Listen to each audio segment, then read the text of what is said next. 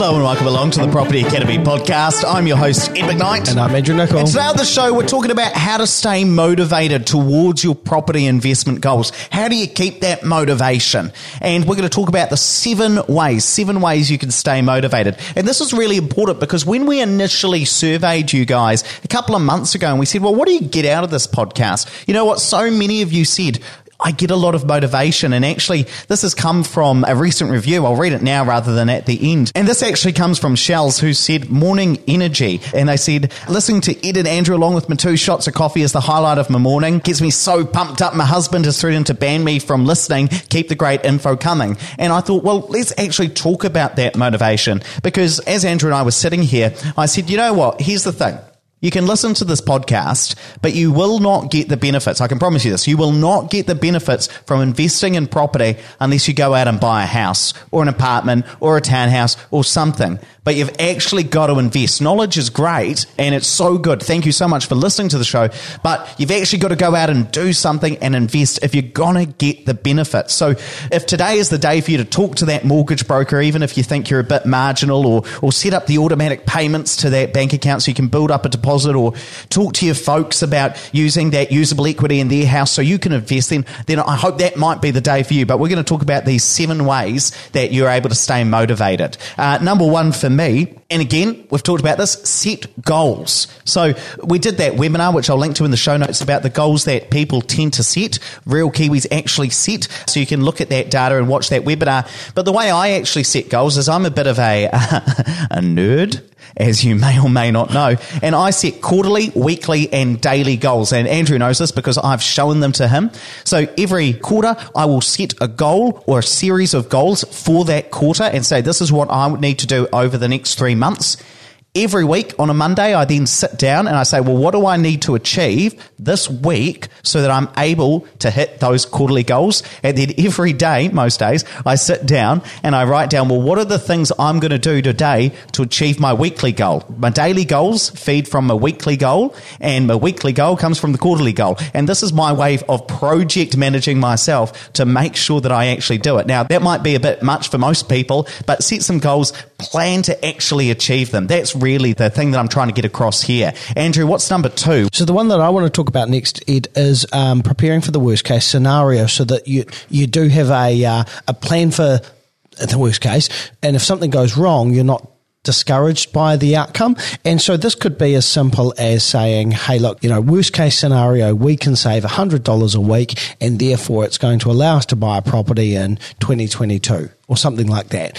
Knowing that you might have bonuses come in that might allow you to get there sooner, but just have the worst case scenario there. And then also when you've started investing, start to think about, okay, what's the worst case interest rate? What's the worst case vacancy rate? What's the worst case for my budget? Again, so that if something goes wrong, all of a sudden this just doesn't get too hard and uh, all of a sudden you decide hey i don't want to do this anymore and exit the market too quickly. So i think just having that realistic expectation setting your goals to an ambitious level but again having kind of a worst case scenario as well as a you know best case scenario Fantastic. Number three for me is to fill your social media feed with the good stuff. Now, this is actually one of my favorite hacks that I've ever done, which is I realize, like most people, that I spend so much time on social media watching and consuming a whole heap of stuff which is not actually adding to your life. So I've started following people and clicking that little button on Facebook, which means that the good stuff comes up first, where I'm following The Economist or the New York Times or property related people so that when I'm standing in the grocery line at the supermarket, market, flicking through my Instagram, that I'm seeing the really good stuff that I'm thinking, oh, there are people that I actually want to hear from. So for me, those are some of the, the nerdy economics articles, but it could also be somebody like us, if you want to follow us on Instagram, we are Opes partners, or somebody like Elsie Wolf, who is a really big listener of the show. Elsie, I know you're going to be listening to this. She posts great stuff about the renovations she's doing, or Five Houses in Five Years, which is a local lady, Maya, who's doing her thing, or it could be any of the property investors associations. All of these people are really great people to follow so that you're seeing the stuff about property and it's keeping you motivated towards that. So fill your social media with the good stuff. And actually, mine follows on from that. My next one follows on from that, which is actually having support people around you and people that you can talk to, be it a professional, so someone like a property partner or a mortgage broker or an accountant or something like that, and or just friends that are on the same sort of journey and are positive. There's a lot of negativity out there, and we all know that New Zealand can be pretty bad when it comes to tall poppy syndrome. Make sure you've got decent people who are uplifting and supporting you on your journey, be it property investment, be it anything, so that, you know, you do have someone to give you some guidance in those tough times, but also to support you in the good times as well and, and to motivate you to go further. Fantastic. Next one for me as well, which follows on from that, is putting your goals in a, a noticeable place for you where you know it's going to find. So I always have my goals in my phone all the time. You might write your goals out and take a photo of them and make it the background of your phone, or you might put them on your refrigerator, which is always one of Andrew's favorite tips. But you've got to have them around you so that you're thinking about them all the time. Whether it is on your refrigerator or you've put it on your phone or you're carrying it on a piece of paper in your pocket, you've got to remember what your goal is. You can't set a goal and then put it in the desk drawer and just leave it. You've got to be thinking about it so that you're moving towards it. Andrew, what's number six? Don't deviate from your plan. So, uh, if you've got your plan and you know that you want to achieve X number of properties within, you know, a five year period, make sure that you're doing that regardless of some of the negative things that come up. I.e., if you have a one month of vacancy, for example, and that kind of made you feel a little bit upset, you still have to stick to your plan because long term it will all even out. So you just need to be sure of what that plan is at the start and then make sure that you're always sticking to it. Same as a gym membership. Fantastic. I'll go on to number seven before we will do your, your last one as a bit of a bonus as a number eight. My number seven is don't be afraid to have tough conversations with yourself. Now, if you see me walking around Christchurch or Auckland, talking to himself, I talk to myself so much. So it's quite, do you know what? Just a wee, wee story. It's quite embarrassing because sometimes I'll be walking out of the office at 10 o'clock at night or whatever it is and I'm having this big conversation with myself and then somebody like starts walking the other way and I think, oh gosh, they've seen me talking to myself. But often it's okay to have have tough conversations with yourself sometimes and be like, actually, I don't think I'm on track towards my goal. Actually, I think I need to change some things because maybe I need to, and I frequently do this, I'll say, I need to stop learning. It's now time for me to stop doing. If whatever I'm working on, I might be reading a lot of Reserve Bank economic reports while I'm preparing to write my own. And there's a point where I've got to stop reading and actually start doing and put my thoughts to paper. And sometimes I pull myself up on that as well. So it is important sometimes to have tough conversations with yourself. Be kind, but sometimes you've got to actually realize perhaps you're not on track all the time and you need to reach out to somebody to help you out, whether it's a mortgage broker or somebody else. And the last one we want to talk about is um, celebrating your success.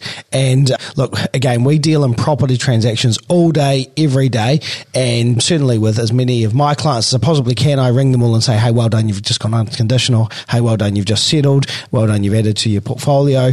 I think it's really important to actually take time out and recognize that that's a massive accomplishment. And if you're doing this with your partner or wife, go out for a drink and celebrate. Go out for dinner and celebrate. Take your friends out and tell them what you've done. Tell them to use Opes partners. I've just, I think it's really important to actually acknowledge that by doing these things and making these sacrifices, you're making your life life better off in the future, and that's that's awesome. You need to remember to celebrate it. And we also want to say thank you to somebody like Shells, who's left this awesome review that's made us motivated to be like, yeah, we're going to hit the podcast. I mean, we're going to do it anyway, to be honest. We've kind of made the commitment to every single day, but it makes us more motivated to do the research and produce the best show possible for you guys to keep you guys motivated as well. So it's almost this wonderful reciprocal thing where you motivate us, we try and motivate you. Now, with that, please don't forget to rate, review, and subscribe to the show. It really does help us get the message out to more and more people. And hey, if you want to learn more about property with Andrew and I and that motivation that you need to become an even more successful property investor or to become a property investor,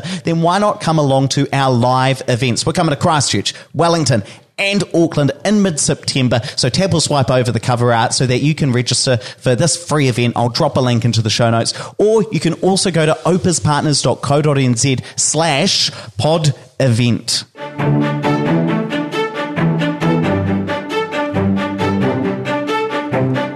Thanks for listening to the Property Academy podcast. I'm your host, Ed McKnight. I'm Andrew Nicol. And we're going to be back again tomorrow with even more daily strategies, tactics, and insights to help you get the most out of the New Zealand property market. Until next time.